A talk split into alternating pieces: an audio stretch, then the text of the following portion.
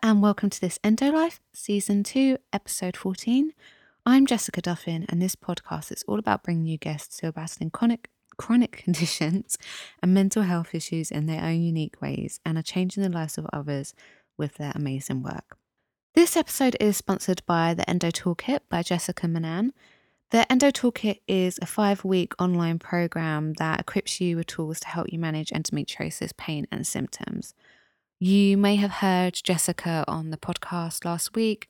I've had her on before, and I've had her on the blog twice now, I think.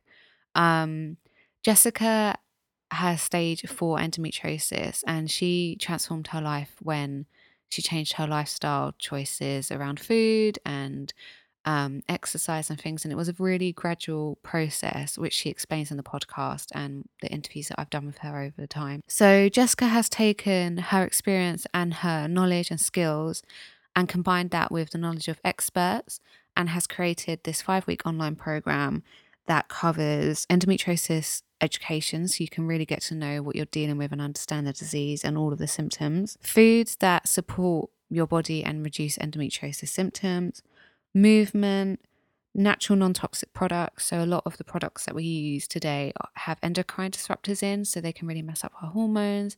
And it also covers alternative medicine like CBD and medicinal cannabis. The course includes weekly audio sessions, downloadable resources, weekly live Q&As with Jess, a private community page so you can share your experiences, endo-friendly recipes, and discount on endo-friendly products. So if you are interested, I've included the link in my show notes to get further information, or you can take the free course tour, or you could enroll. The course enrollment ends Feb 4th and the program begins on Feb 7th. I'm definitely doing it, as there are a few endo symptoms that I still want to nip in the bud. Most of the month I'm fine, but yeah, fatigue is definitely one of them, as you guys know. So maybe I'll see you in the community group. If you do the course and you're in the group, say hey to me. And yeah, I look forward to doing it with you. Today I'm talking to Pandora Paloma. Isn't that the best name ever? She is a holistic nutritionist, life coach, and yoga teacher. Pandora specialises in women's health, intuitive eating, intuitive eating and living, and self-love empowerment. I really wanted to talk to Pandora to find out her story and path to self-love, and also intuitive eating. So kind of eating, following what feels right to you, what you feel your body needs. And Pandora had quite a broken relationship with her body, and it was a long journey for her to learn to care for her body with compassion and kindness and intuition. And being on that journey has inspired her to help others. Help other women do the same. So whether they're affected by an eating disorder or endometriosis or other hormonal conditions, she helps women get in touch with their bodies and discover what they really need. I chatted to Pandora about learning how to love ourselves and our bodies more, how to eat to reduce inflammation and balance our hormones. It's like both of those are big aspects with endometriosis, and why self-care really needs to be a priority in order for us to really love ourselves and really feel the benefit of that love. It was a super interesting conversation, and I feel like we covered lots of ground, so there should be lots in there for you guys. If you're interested in working with Paloma, I've put a link to her one-on-one sessions, but also her intuitive eating program. That program's already started, but you can join if you join this week. If you decide to join a bit later, I'll just give her an email to check. But I've spoken to her and it should still be open. So yeah, go and check it out. I really hope you enjoy the podcast, and I will see you in 2 weeks' time. So you obviously run Rooted London, but before we get into what you do there, and like your ethos and how you work. Can you tell us a bit about your personal story with your body and food? I know there was quite a lot of history there, and that's kind of inspired what you do now. Yes, absolutely. So I had sort of a mix of eating disorders, I suppose, when I was a kid. When I was at school, it was very much about controlling and not eating very much food. And then if I did have to eat large amounts of food, I would make myself sick. And then that sort of changed when I moved to London at 16. And, you know, I found partying and booze and smoking and fun and stopped sort of being so obsessed with my body and more obsessed with kind of going out. And then I sort of had a bit of a relapse when I was about 18 and got really into sort of health and fitness, but actually in a very negative way. So whilst on the surface I looked, and I see this a lot with my clients, while on the surface I looked, you know, very fit and well, and obviously I was very slender. I was militant about going to the gym, how much exercise I'd done, what I'd eaten. I really restricted myself, so I didn't eat carbohydrates, I didn't eat a lot of meat, I didn't, you know, it was very, very what you would call like a clean diet. Yeah.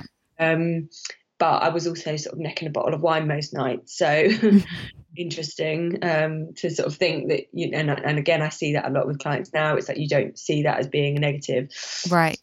You wouldn't touch like a cinnamon bun, you know, or some chips or whatever. And I think so because of that, I just knew that I'd always sort of had these issues with food, and I really wasn't happy with my body, and it was almost like, you know, I would never be happy with my body. Because even at that time, you know, I was tiny. But I still thought I was fat and that I could, you know, lose a bit more weight, and used to, you know, weigh myself every day, sometimes up to 5 times a day, like when I got in from work, and then maybe I'd eat dinner and then I'd throw up and then I'd weigh myself again and like, oh my God, I've only lost a pound. Like it was really intense. And then I think training in nutrition definitely was a turning point for me. I'd already stopped kind of having so much of a problem by that point, but I think educating myself on actually what my body did for me on a daily basis, I just found this like newfound respect for my body, and you know, started thinking, well, hang on a minute, I've really got to stop thinking this way and treating my body in this way because it's not respectful. And then I trained as a yoga teacher as well, and I think that really helped me connect deeply to my body in a way that, you know, sort of learning about food and nutrition can't really. So I think it was that sort of mix of the two that really helped me. And before that, I'd sort of dabbled in a lot of mind health stuff. So, you know, I'd done sort of weekends, you know, learning meditation and different ways of healing, really. And I suppose it was just this you know, like accumulation of all these different things that I was learning that just sort of made me realise that, you know, loving myself and accepting myself was really important. And yeah, so the more that I learned, the more sort of I felt that actually I had an offering and a story to tell. I'd read the intuitive eating book a while back, and it really resonated with me. And so I sort of, but what I felt was missing was sort of practical day-to-day advice and a lot of the life coaching advice. So by this point I trained as a life coach as well. You're trained in so many things. How many years did this take? Lots of things. Well, yeah, I mean, I did, gosh, nutrition was sort of 3 years. I did end up doing yoga and nutrition around the same time, which was a bit intense. Oh gosh, for a while. Yeah, that's intense. But then I trained in the life coaching, and I'd done various other sort of weekends that had supported my work as a life coach as well. Yeah. But I just found that actually, you know, it's all very well saying to people, right, you need to eat this and you need to think better about this, but you know, if you've got a really stressful job or you're in a relationship that you hate or you're unsure on what your purpose is in life, it doesn't matter what you're eating, you're not going to be feeling sort of well, and you're not going to be living with optimum health. So actually the sort of coaching stuff really is very important, and I see that they work in tandem, you know, for any client really. The power of the mind is incredible, and we can't forget that. You know, we really do need to nurture our mental health. But yeah, so I think, you know, kind of working on all of that, and then that's sort of, you know, how I got to it today really. And then I thought of doing an online program, and intuitive eating and living just seemed like it was the right fit for me, because it was definitely sort of what I'd lived through and what I knew so much about, and, you know, all the things that I'd learned I wanted to share. And yeah, so that's what I do. I sort of see clients obviously one-to-one. I do quite a bit of corporate work, so going into offices and doing one-to-ones or talks and things like that. And then I have my online program, and I do sort of see people on Skype as well. And it works, and it you know, I love what I do. But it really came from a very personal place, but also being just very interested in women particularly, and their bodies, and, you know, the relationship we have, I think, with ourselves. Do you think that, I mean, I've got so many questions now all of a sudden. I mean, with the healing, because I know that you mentioned on your website that you felt quite disconnected from your body, and your process of healing was kind of about reconnecting with your body. And so had you started that healing process before you did the nutrition course, or did you, because it's quite interesting, often you find people go on a personal journey with maybe an eating disorder or health problems, they work on that personally, and then they go, oh, now I want to do nutrition, but you started it still whilst you were recovering. So did you... I did a lot of things before, you know. I sort of trained in, or not trained, but I did sort of meditation courses, and I'd gone to see different sort of types of healers and practitioners. And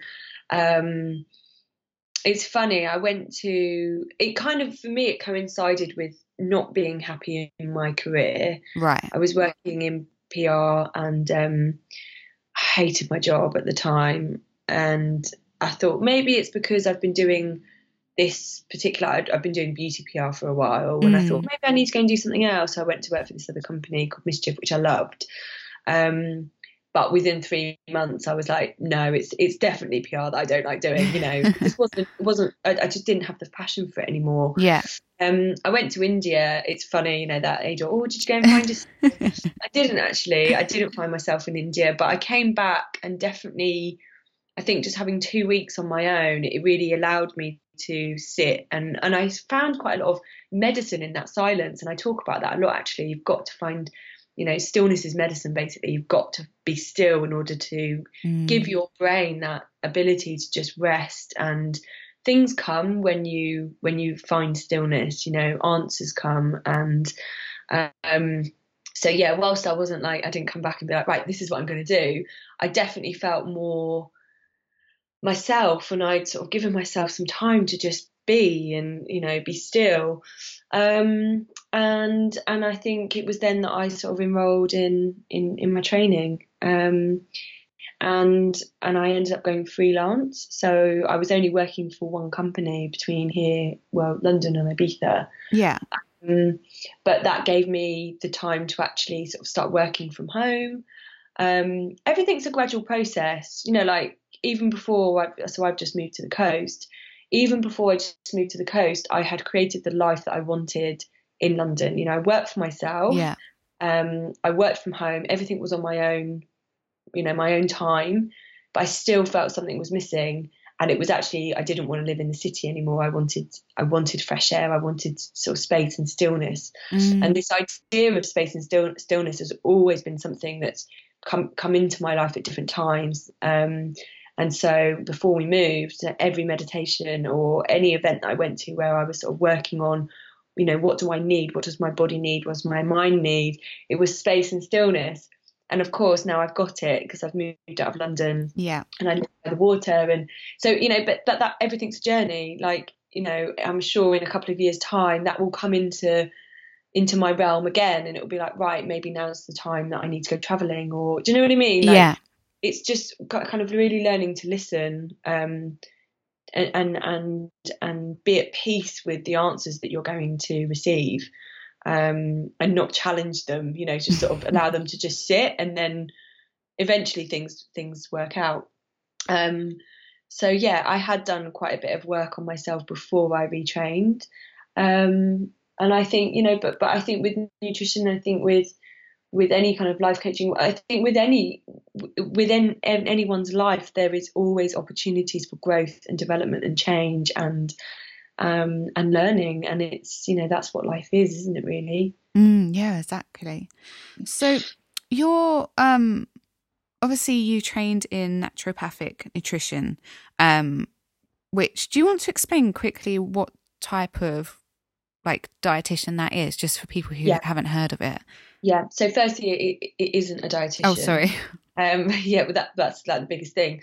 There are, so naturopathic nutrition, nutritionists basically look at, we don't just look at food, we will look at lifestyle, we will look at, you know, it's more holistic in the approach, really. Dietitians look much more about the science of food. I don't look at the science of food. I look at the science of food, but I also bring a lot of holistic tools as well. So the way that I work is very much, you know, okay, what are you eating, but how are you feeling? Yeah. And what other stresses in your life do you have? You know, how's your relationships? How's your job? And, you know, how's your home life? And where's your mind at? How, you know, how is your mind health? And so it's much more holistic in that way. We are, you know, trained to look at research papers and science, and that's really important.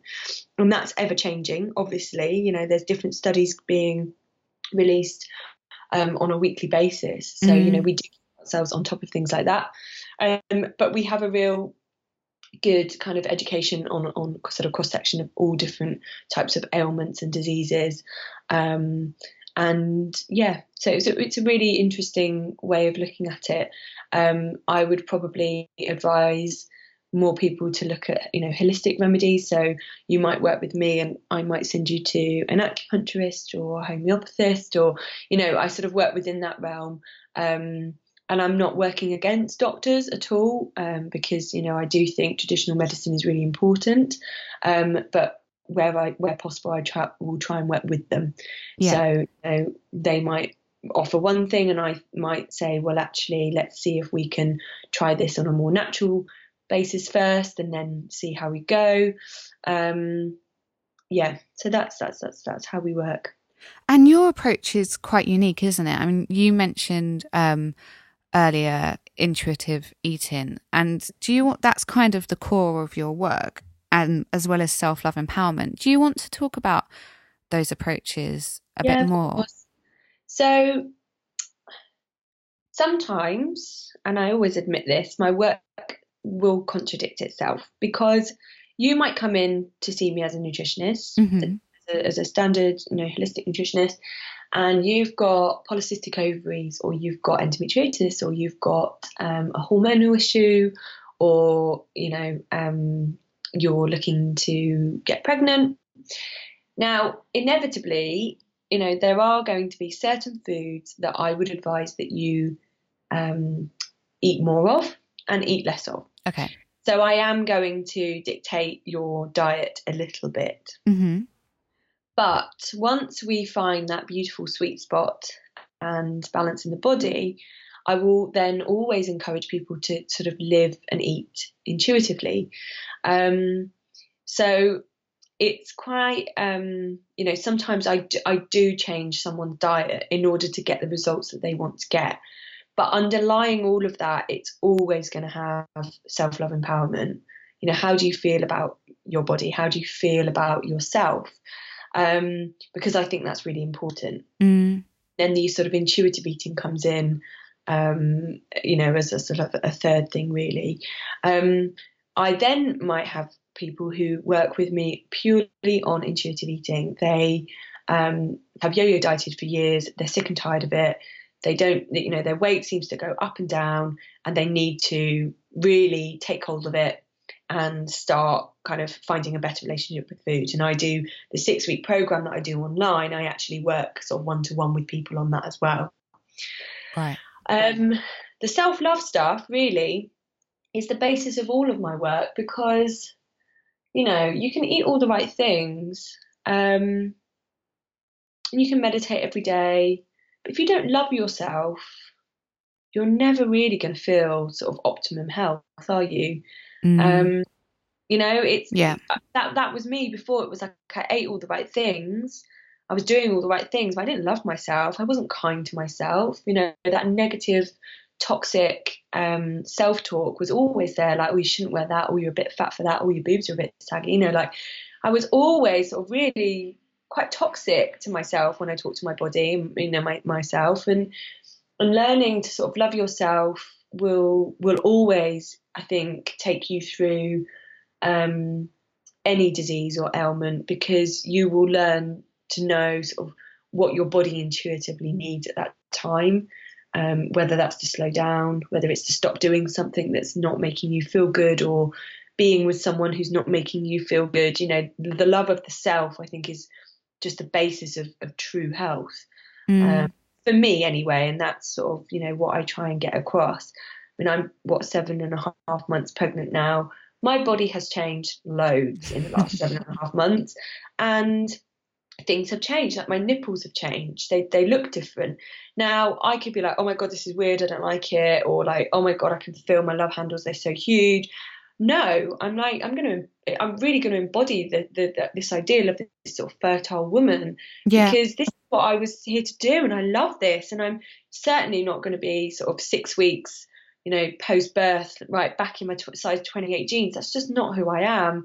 I'm going to give myself that time, and I'm going to give my body that time, and not sort of, you know, try and live up to this ideal of what everyone else thinks we should look like, because I am my own person, my own body. And the self-love really comes into that, you know. Like, related to this, with your life coaching, I know one of the area, well, two of the areas you focus on is body positivity and self-love. Yeah. How it's obviously, it's quite a difficult process to get to a point where you feel love towards yourself. And yours, you know, partly came from educating yourself and realizing how amazing your body was.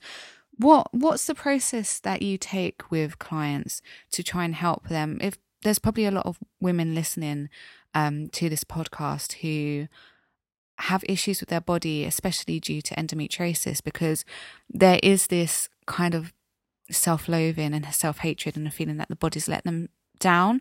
And then, of course, you know, you might not feel healthy, might not be able to exercise, so you might not be able to do the things that could boost you.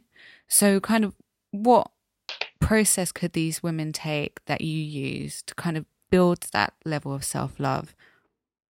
Yeah, okay.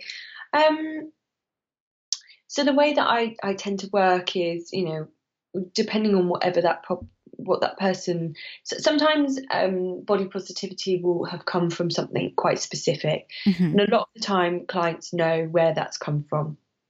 So we work to reframe that and try and make the relationship they have with that. So it could be, you know, my dad was really controlling, and we weren't allowed certain foods in the house when I was young, and so you instinctively know, or I will instinctively know, we need to work on this idea of giving that person freedom to choose what they want to eat, and you know, take away the control. I think for women with endometriosis, a lot of what I would say is things, you know, like acceptance, like really learning to accept that this is their journey, this is their story, and that you know, the body, the body will do what it needs to do and be in the place that it needs to be. And it's not something that you should feel angry about or annoyed about that, you know, that you have this problem. But actually just sort of learn to accept it and accept where your body is, and work with it. I think very often when we have things like endometriosis, it's almost like we try and work against it. But actually it's almost like you've got to welcome it in, and you've got to welcome it to heal as well. So lots of sort of meditations on healing, you know, visualize there being a lot of love around it, you know, treat it with love and acceptance versus trying to sort of, yeah, battle it. I think is quite important.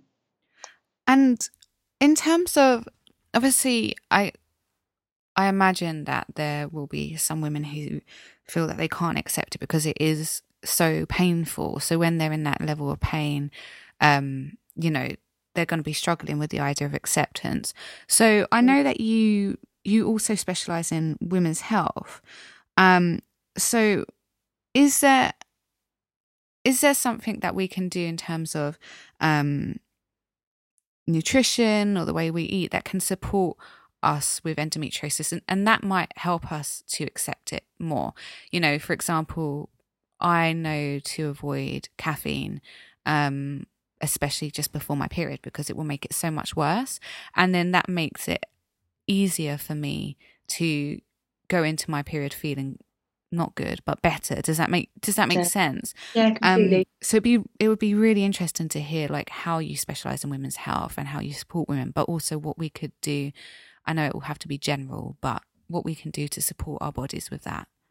Yeah, completely. It's interesting. So you've said already, you know, caffeine will cause inflammation in the body, especially if you have something like endometriosis. So reducing inflammation is going to really help. Caffeine's one way of doing that, but also foods high in EPA and DHA. So things like wild caught fish, I call them SMASH fish. So salmon, mackerel, anchovies, sardines and herring. Okay. And then definitely things like choosing sort of organic or the better quality. You really want to be reducing any sort of pesticides or toxins that could affect estrogen and other hormones in the body. So, you know, choosing organic can often help. Things like flax, hemp seeds, chia seeds, they help to improve estrogen levels, and then also things like cruciferous vegetables. So when we have so the cruciferous vegetables, things like broccoli, cabbage, cauliflower, they're really good at helping liver detoxification. Okay. When we have hormone imbalance in the body, a lot of the time it's a case of there could be an overload of a specific hormone, and what we need to be doing is ridding of that excess. And so having a really good liver function is going to help with that, because it means that your liver is basically well prepared to detoxify anything that's in excess. And then basically sort of avoiding things like refined sugar, which is, I mean, that's always going to be a bit of a general, like, yeah, we shouldn't be eating as much refined sugar. But I think specifically when you've got things like endometriosis, yeah, it is going to increase the pain, inflammation, and when we see sort of, you know, inflammation in the body, that inevitably decreases immune function as well. So, you know, we always want our immune function to be absolutely optimum. Yeah. The same applies for alcohol. You know, it will increase inflammation and reduce your immune function. Things like caffeine, as we've said. There's quite a lot of research to show that dairy products, conventional dairy products, are high in things like steroids and pesticides. So again, you know, either choosing organic, certainly choosing organic where possible, and sort of, you know, limiting your intake as well. And I would say the same for meat. You know, if you had a very rich meat diet, it might be worth looking at reducing that, just basically to sort of reduce inflammation in the body. So, you know, there's a lot of nutritional things that you can do, and obviously this is a bit of a sort of general, and it really will depend on, you know, person to person. Yeah, but that can certainly help. And what else do you specialize with within women's health? Like, what other areas do you support women with? I know endometriosis is one of them. Yeah, all sorts really. I sort of say women's health just because I predominantly work with women. So, you know, it's I work with PCOS is something I'm seeing a lot, so polycystic ovarian syndrome, fertility, and hormones really. I'm seeing a lot of women who have been on the pill for a long time. Their periods are sort of struggling to come back, or they're very weak. So we're sort of trying to, get that flow back. Things like, you know, fertility. There's a lot of women who are trying to have babies and need to get their sort of diet in the right place. Stress plays a huge part in that, and a lot of it, to be honest. So, you know, I work with a lot of women on sort of reducing stress levels and eating foods that are going to support them through stressful periods in their life, and yeah, try and reduce that stress. That's really interesting. Is there any, just because I don't actually cover fertility very much on this Endo Life, just because it's not really one of the areas that I'm knowledgeable on. But obviously it does affect some women with endometriosis if they want children. Is there anything that you're talking about, like foods to help support stress? Is there anything that you could recommend with that? Yeah, so anything to reduce inflammation. Your omega, your good omegas, a diet rich in fruits and vegetables, things like magnesium. You know, it generally, when we're stressed, it can often affect our sleep. Yeah. So, and how well we're, like, things like magnesium, you know, it supports about 300 different mechanisms in the body. Wow. And a lot of us are magnesium deficient, just because a lot of the time it's because of the soil. So whereas the soil used to have sort of 5 years on or 6 years on and then 1 year off in order to sort of recuperate and regain all of its nutritional benefits, now soil is just being overworked and never kind of having that time. And so we're seeing magnesium deficiency a lot more than we used to, apparently, according to various research papers. So yeah, things like, magnesium, and then, reducing sort of high sugar foods as well. A lot of the, similar things for stress will be similar things for endometriosis, because it's, what's causing inflammation in the body. So we'll always look at, supporting the immune system as well. And then, of course, when you get into supporting immune system and stress, then you're always going to be looking at the gut. So how is the gut functioning? It really, really important, and something that's, very, very deep and very different for everyone. But increasing foods like sauerkraut and kefir, sauerkraut's an easy one. You could have a tablespoon of that a day, or, take a good quality probiotic, or do, a course of Simprove or something. Yeah. To support the gut, and that is going to help with all sorts of different things. I mean, there's more and more research coming out on links to the gut and depression, the gut and stress, the gut and hormone issues, the gut, and I think we're starting to really see actually the power of good gut health. And do you find a lot of women with endometriosis or any other like hormonal conditions actually have a lot of gut issues? Because I know so many of them do have problems, like have stomach sensitivities, a lot of bloating, and it can often be misdiagnosed as IBS. So do you often find that the women you treat with endo do have these gut problems that you have to work with? Sometimes. And that's something that, maybe that they've always had. I think a lot of us are quite sensitive in the gut. And it's like IBS, there isn't like a routine with it, in a sense. And I get people that are like, I eat this and one day it's fine, and then the next day I eat it and I get really bad bloating, and I think there's just so many other factors. It's like, well, how's your body feeling? Are you tired? Were you stressed? Yeah. where were you in your cycle? Like all of these things can play a different, can play a different role. But yeah, certainly gut health is important. And I remember she was actually a naturopathic nutritionist that I spoke to, said that if your gut was in like a bad place, for example, there was a lot of bad bacteria, if you started taking is it probiotics or prebiotics? It's like two different types. Two different types, yeah. So things like sauerkraut are both pre and pro. Okay. So they kind of help they help the area to support the growth of the probiotic, whereas a probiotic supplement will just be replacing or adding in more of the good and less of the bad. Ah, okay. You need a good breeding ground for the good, to start with. So prebiotics kind of help with that. Okay.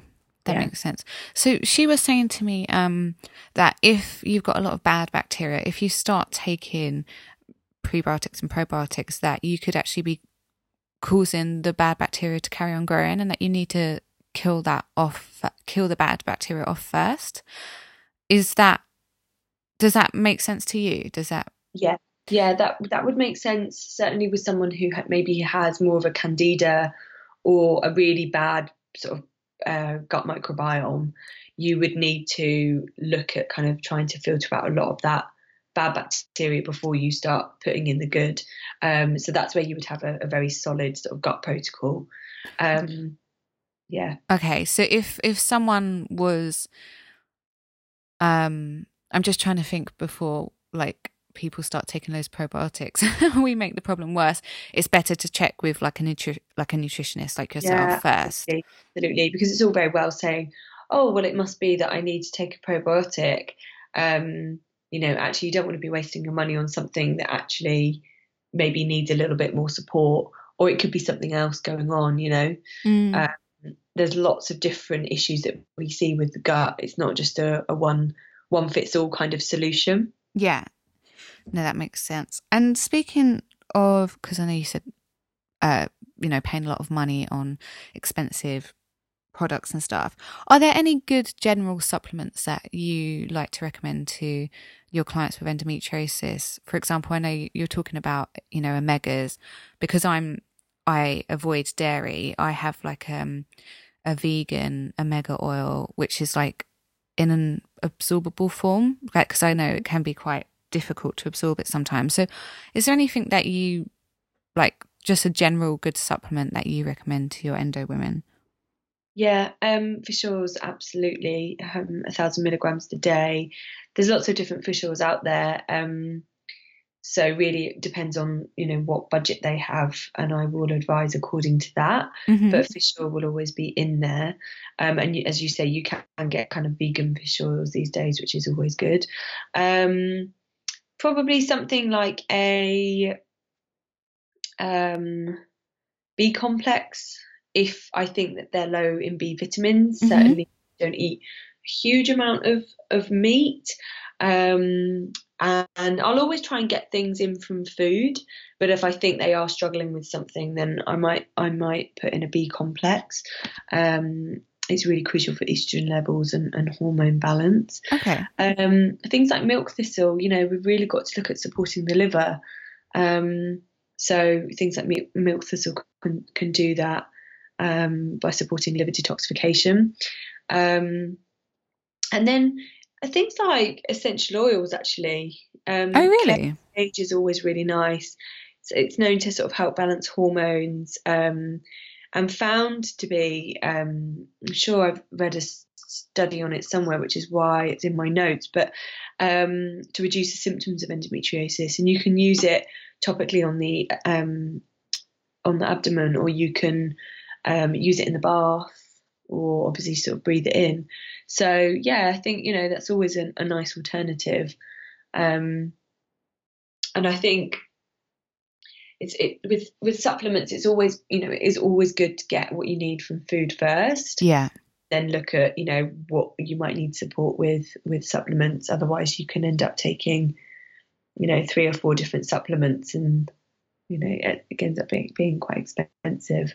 Yeah, so we're looking at, right, well, let's look at getting the B vitamins in through the diet, and, you know, let's look at getting the omegas in through the diet and then see how we go after that. Yeah, no, that makes sense. Thank you.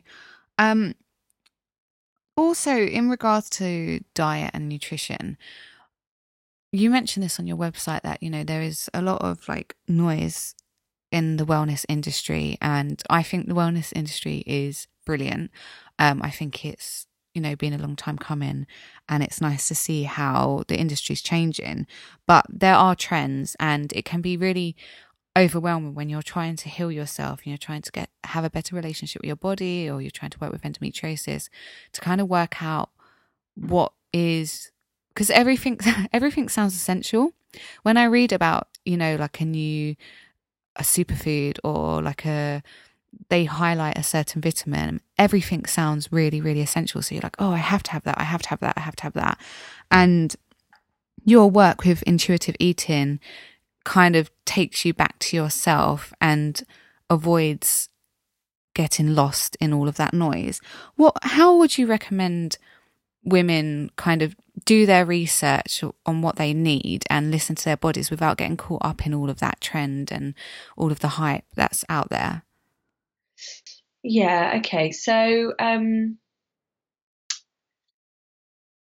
is a lot of noise.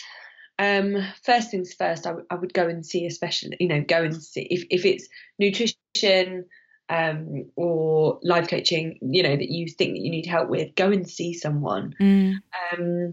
Because, you know, I think a lot of the time it's that you do need that guidance. You need that one-to-one communication with someone. It's all very well Googling and then trying bits and pieces, but actually, you know, investing in someone who knows what they're talking about and knows what, you know, ideally will be best for you to sort of nurture is always going to win. Yeah. And then I think, you know, cultivate a healthy relationship with your intuition and a healthy relationship with your more I'm going to say spiritual self. It doesn't need to say that, but you know, there are a lot of things that you can do. Meditation is one of them, and I call it my non-negotiables. Meditation has such huge effects, not just on the mind health, but the body as well. And it's something you can do for free. Yeah. You know, so cultivate those sort of, yeah, really good self-care rituals and develop, you know, that connection with your intuition, whether that's sort of journaling or meditation or, I don't know, you know, doing a mindfulness course or something. You know, these are all ways that actually you can really, you know, it can really be helped. And things that you can do for yourself that I think will not just benefit that one thing that you're looking to change. I think it, you know, it tends to sort of grow and sort of develop and support all areas of your life as well. Yeah. Yeah. So meditation's one of my non-negotiables. I wake up in the morning and I always just check in with my body and my, you know, just about how am I feeling. Do you do that in bed? So like, yeah, just wake up. It's like, right, how am I feeling? And that would determine what I'm going to eat for my breakfast, you know, whether I'm going to take the dogs for a walk first thing, or whether I might actually wait and do it a bit later on in the day. You know, you've got to, every day is going to be different, and every day your body's going to be feeling different. Yeah. I see so many people that are just like at the gym every day, 6 o'clock. That used to be me, but now it's just not. And I'm okay with that. Like, I much prefer waking up really slowly and like having a couple of hours to just sort of like spend time with my partner, watch the news, read the papers. You know, just really sort of take things slow. I might have a little stretch, I'll do some meditation. I used to be up and out the door, and actually that just made me feel stressed. Yeah. So, you know, like, you know, you've got to learn what works for you. I love setting intentions. You know, I do live very, very mindfully and in the moment. But I really love sort of I'm a big to-do list person, and I love journaling, and on a sort of yearly, like at the end of last year, sort of just really reflected on everything that had happened and then how I wanted to feel in 2018, and put a few things in place for that. Journaling's a really good way of dealing with emotions and helping to sort of manifest the life that you want to live, really. It's also really good to help you process. So certainly, I suppose, if you've got endometriosis and it's something you feel quite angry about, that might help you to kind of process and overcome really trauma or anger or unwanted feelings that you might have. And then just those self-care rituals. I think we've become quite accustomed to sort of putting ourselves at the bottom of the list. Like, where are we on the priority list? We should always be at the top, but yet we tend to put everything else first. And I'm keen on getting everyone to put themselves back at the top of that priority list. So you've got to keep your glass full in order to be the best that you can for everyone else, in your career and and your relationships. But we sort of sometimes forget that, and then we get the last thought, and I always find that quite sad. Yeah, no, it definitely is. And we were talking about that before, I started recording it. And when you mentioned it, I wanted to ask you about your self-care rituals, because you said that yours are quite extensive. And, I know you've just mentioned some of them, but how do you look after yourself in terms of self-care? So you take longer in the mornings, and I guess you've moved to the coast, which is a massive, it's like a big self-care move, isn't it? Beautiful, yeah. And it's interesting that, like I was saying, that sort of stillness, space, it just kept coming up everywhere. I'd be like, at a sound bath, and I'd just have this like little, you need space, you need stillness. I was like, where is this coming from? I've created this life in London, I'm fine. But I did feel that there was something missing. I think I needed physical space around me, and which I've created. I've gone from a one bed that I shared with my partner and our two dogs and a cat. It's quite intense. To a house. We have a house now and a garden. I have physical space, but also the sort of mental space of leaving the house and it not being busy all the time. Yeah, which really got to me, actually. I remember going to India for holiday and came back and just went to the shop, to get milk and bread and the basics. And I was just like, oh my God, there's just so many people on the street. I can't handle it. Yeah. And So that, I really listen to my intuition. I really connect with it, and I really nurture the relationship I have with it. So I do meditate every day. Things like, my sort of quality time in the morning. I really think that, the way that you spend your morning, or the way that you start and end your day, ultimately sets you up, for the day itself, and then in the evening for the next day ahead. Yeah. Sleep's massively important to me. I never used to sleep a lot. As I say, like, that alarm would be on 6 o'clock, and now it's like I rarely set an alarm unless I have to. I know I have to be up at a certain time. Like, I have to be somewhere for 9:30, and obviously I will set an alarm.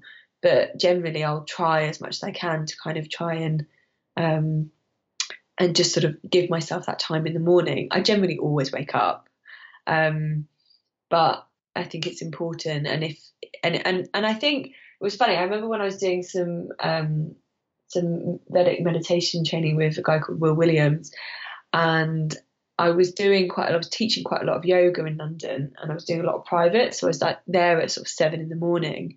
Obviously to teach people before they went to work. Oh my gosh, yeah. I'm like, well, how am I gonna get my meditation practice in? And he was like, well, just set your alarm for half an hour earlier. I was like, yeah, but that's setting it at 5:30. And he was like, just do it. And actually he was right, because setting it for 5:30 still gave me that time to do my meditation, and I guarantee I felt a lot better than just sort of setting it for 6 and being out the door immediately. Yeah, just having half an hour. So sometimes actually setting an alarm is good, because it's like, right, I know I can do my meditation, have my breakfast, read the paper, and have had a nice morning before I have to leave, you know, to get to work. What else do I do? Things like, I mean, obvious things, bath time. I'm a big bath person, you know. Get the salts in, flush the toxins, use loads of essential oils, things like that. It's really, you know, really important. I think we're quite, I think humans by nature have a natural instinct for the need of rituals. I think it's our time to sort of slow down and find silence in what is a very busy world. Yeah. And, you know, I do invest in things like I have reflexology once a week. Lovely. Oh, I'd love to try reflexology. I've never tried it. I love it. I mean, I just love people touching my feet. It must be my thing. And I have, you know, acupuncture every sort of 6 weeks. I just try and keep myself, you know, I constantly top myself up, whether that's things that I do for free, like having a bath and a digital detox. You know, like one night a week we'll just turn off, you know, not have the telly on and not look at our phones and just have a bath and read our books and go to bed. And like, I really enjoy that. It's sometimes I just need that little reset versus constantly feeling like I'm looking at something or doing something. You know, to then, you know, investing in yourself. I think there's a wonderful woman called Holly who has a company called We Undo. She's a reflexologist. Oh, yeah, I follow her and I love her Instagram feed. It's so beautiful. Yeah, she's wonderful. She got in touch with me ages and ages and ages ago and gave me a treatment. And I really like her approach because, you know, she's really right in saying that we see things like reflexology and massage as like, oh my God, I'm now so tired or so run down that I need to go for a massage. And actually we should be seeing it as maintenance. Yeah. You know, it shouldn't be that thing that we hit rock bottom and then think, I'm now going to go and sort myself out. Actually, we should be incorporating these things into our lives as maintenance. And I think there's a lot to be said for that. You know, like meditation is my maintenance. It keeps me thinking clearly and concentrating and feeling well. And I know how I feel if I, you know, if it slips and I just don't let it slip. So, you know, and I know that, you know, cost can come into these things, but there are always ways to get, you know, get it for cheap. Can you swap your skills with someone, or can you go, you know, is there somewhere local that has like, reflexology training, and then you can go and, you know, have someone who's training for like £10 versus £40. And I always think it's worth sort of, you know, trying to get your self-care in. Yeah, that makes so much sense. Like the topping up and not letting it get to the point where there's nothing left. I think that's very much the society that we're living in at the moment, and push. Yeah. Until you can't push anymore, and then you fall down, and then you actually got to piece all of those things back together.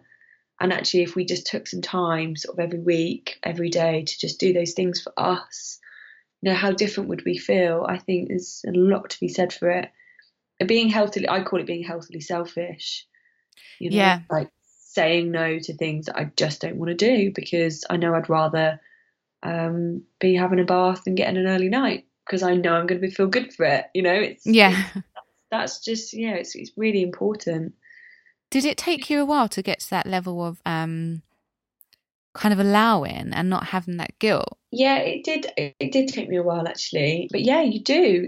I think it does take you a bit of time to be like, I am going to go out and have a massage and get my nails done, and I'm going to turn my phone off, and you know, that's what's going to happen today. And then you'll get friends being like, oh my God, I was really worried about you. Like, where were you? And it's like, well, I was just having a me day actually. You know, like, you don't have to be rude about it. There's a really good book. It's called The Life-Changing Magic of Not Giving a Fuck. I've heard about this so much and I've never picked it up. Everyone should read this book. She talks about things in like time, energy and money. And so say, you know, it's your birthday and you're my best friend and you want to go to karaoke for your birthday. And I hate karaoke. It makes me really anxious. Like, I don't want to go. I'm going to basically invest time, energy and money to go to your birthday party when I really don't want to go and I hate karaoke. Now, is it better for me, she explains in the book, to say, no thanks, but I'll take you out for dinner in our own time? Yes, because then you will invest time, energy and money in doing something that you really want to do with your friend one-on-one. And it makes so much sense to me that we're just constantly like, oh yeah, well I've got to do that because of this, and I've got to say yes for this, and yes, constantly getting rid of time, energy and money on shit that we don't want to do. Yeah. And I think it's good to learn. And she sort of says, you know, there's ways of saying it, but I think you're just, you know, putting boundaries up. Boundaries are important. And I guess all of this goes back to self-love, really. It's, you know, loving yourself enough and respecting yourself enough to put these boundaries in place and to make that time for yourself. Yeah, completely. That's all it is. It's just, you know, setting your own boundaries and just knowing what works for you and what doesn't. Yeah, completely. Thank you so much, Pandora. I think that's such a lovely place to close on with self-care. I just think it's really important, especially as we're moving into a new year. It's a good kind of, you know, intention to go into, to show ourselves a little bit more self-love and self-care. Completely. Thank you so much for coming on the podcast. My pleasure. It's been absolutely wonderful having you on. And if people want to find you, where can they go? So they can have a look at www.rootedlondon.com. And then I'm at Rooted London on Instagram. Everything's on the website, and yeah, you can have a look on Instagram and you can direct email me or call me from there. So that's it. My next program, online intuitive eating program, launches on Tuesday, so the 9th of January. And yeah, and then I will be being very healthily selfish and taking some time out to become a mother. Exciting. Around March time. But I'm pretty sure things will start picking up again around July. I'll definitely be introducing an online course around July time. So okay. I'll still be, you know, visible, but just kind of working behind the scenes on something I've never worked on before. Well, congratulations again, and thank you so much for coming on. Oh, such a pleasure. Take care. So that's it. Thank you so much for listening. I really hope you enjoyed this episode and you got something from it.